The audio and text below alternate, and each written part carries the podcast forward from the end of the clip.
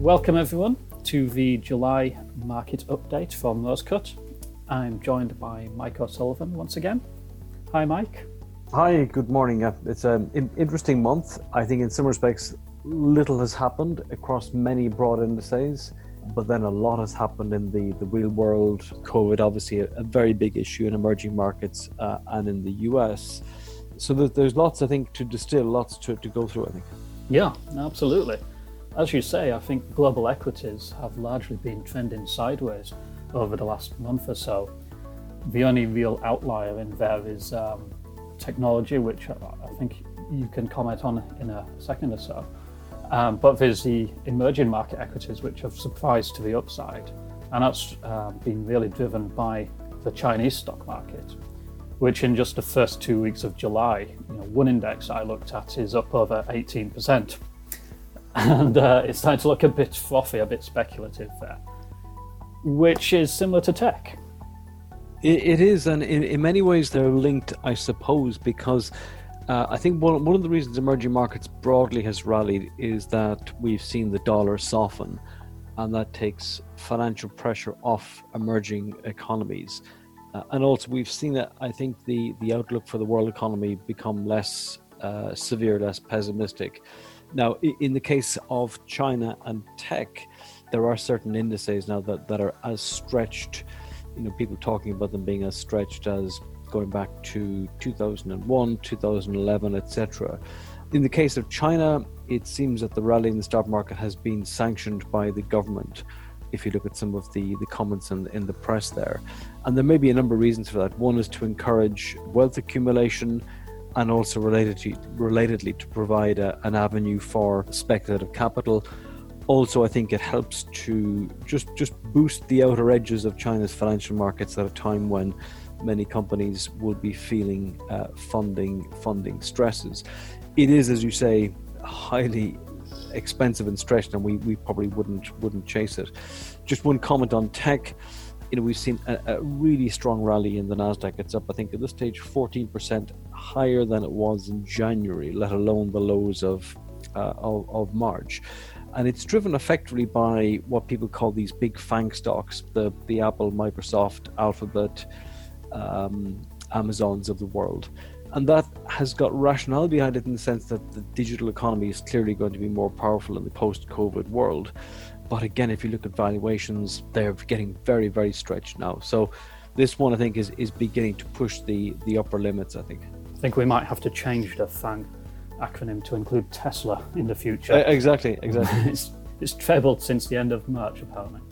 It is. Um, I think one of the extraordinary things, it's now bigger in terms of market cap than Toyota, General Motors, Ford all put together, and it sells a tiny fraction of the cars that they're selling. So it's a bit of a, a bit of a logical puzzle, I think.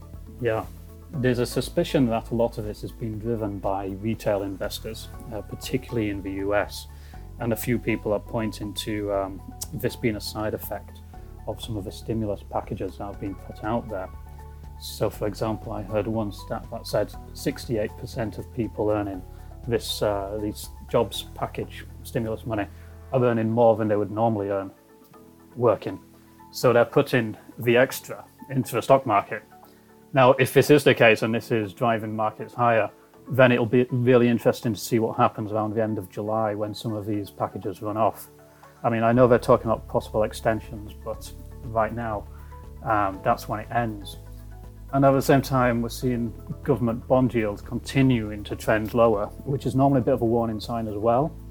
So there's a couple of things that I think we should be watching for around the end of this month. And of course, this week we have earnings season start as well. Yeah, so we, we have, I think, a whole range of earnings data and macro events coming on the horizon. Many analysts are expecting earnings for corporate America to be down between 30 to 40%, depending on the sector. Uh, the ones I'm going to watch closely will be banks because they give us a very good sense of any impending uh, credit stress, and they're, they're, they're essential for passing some of the stimulus through to the rest of the economy. The bond market, again, I think it tends to be a much better uh, forecaster predictor of the economic outlook than the stock market. The stock market at the moment is very much enthralled to what the, the Fed is doing.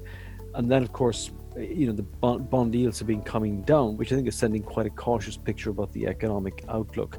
And as you say, we have this cliff coming for the the end of some of the very generous policy stimulus. And just in pure financial terms, the US and other governments won't be able to continue at that level for some time. And we may have, as you say, drop off in economic sentiment, but also in retail investor sentiment, which might undercut the, the tech stocks we, we talked about. So I think in summary, we probably, uh, you know, we're happy to leave the portfolios where they are, which is slightly running slightly less risk than usual. Uh, plenty of cash to um, uh, go back into the market if we do see a big pullback. Uh, but otherwise, I think sideways for now. See what happens come the end of July is, is my sort of conclusion. I think you're right, and just to, to reference some of the moves you you, you know you you've made recently in the portfolios, uh, you know we'd ridden the, the rally up and took money out. The markets, the headline indices haven't done much since then, and I think one of the, the, the comforts we have is we still have safe assets in the portfolio. I suppose maybe maybe you want to comment on this as well. We're unlike the Robin Hoods of the world; we have a portfolio approach, so we we're, we're insulated. I think if things go go bad. Yes, absolutely. We don't need to worry about uh, a Wirecard type scenario uh, hitting our portfolios as we're diversified across so many stocks. We don't really run that individual company risk. Exactly, yeah. And of course, we've got other diversifying assets in there as well. So, you know, government bonds, uh, high quality corporate bonds, um, a few, a little bit of exposure to high yield still, which uh, is continuing to sort of crawl higher.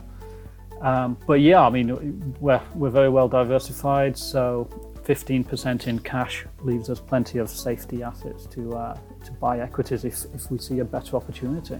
Exactly. So I think we're, we're well positioned. Um, going into through July and, and, the, and the rest of the summer. Thank you for joining us, Mike, as ever. Thanks very much, Dan.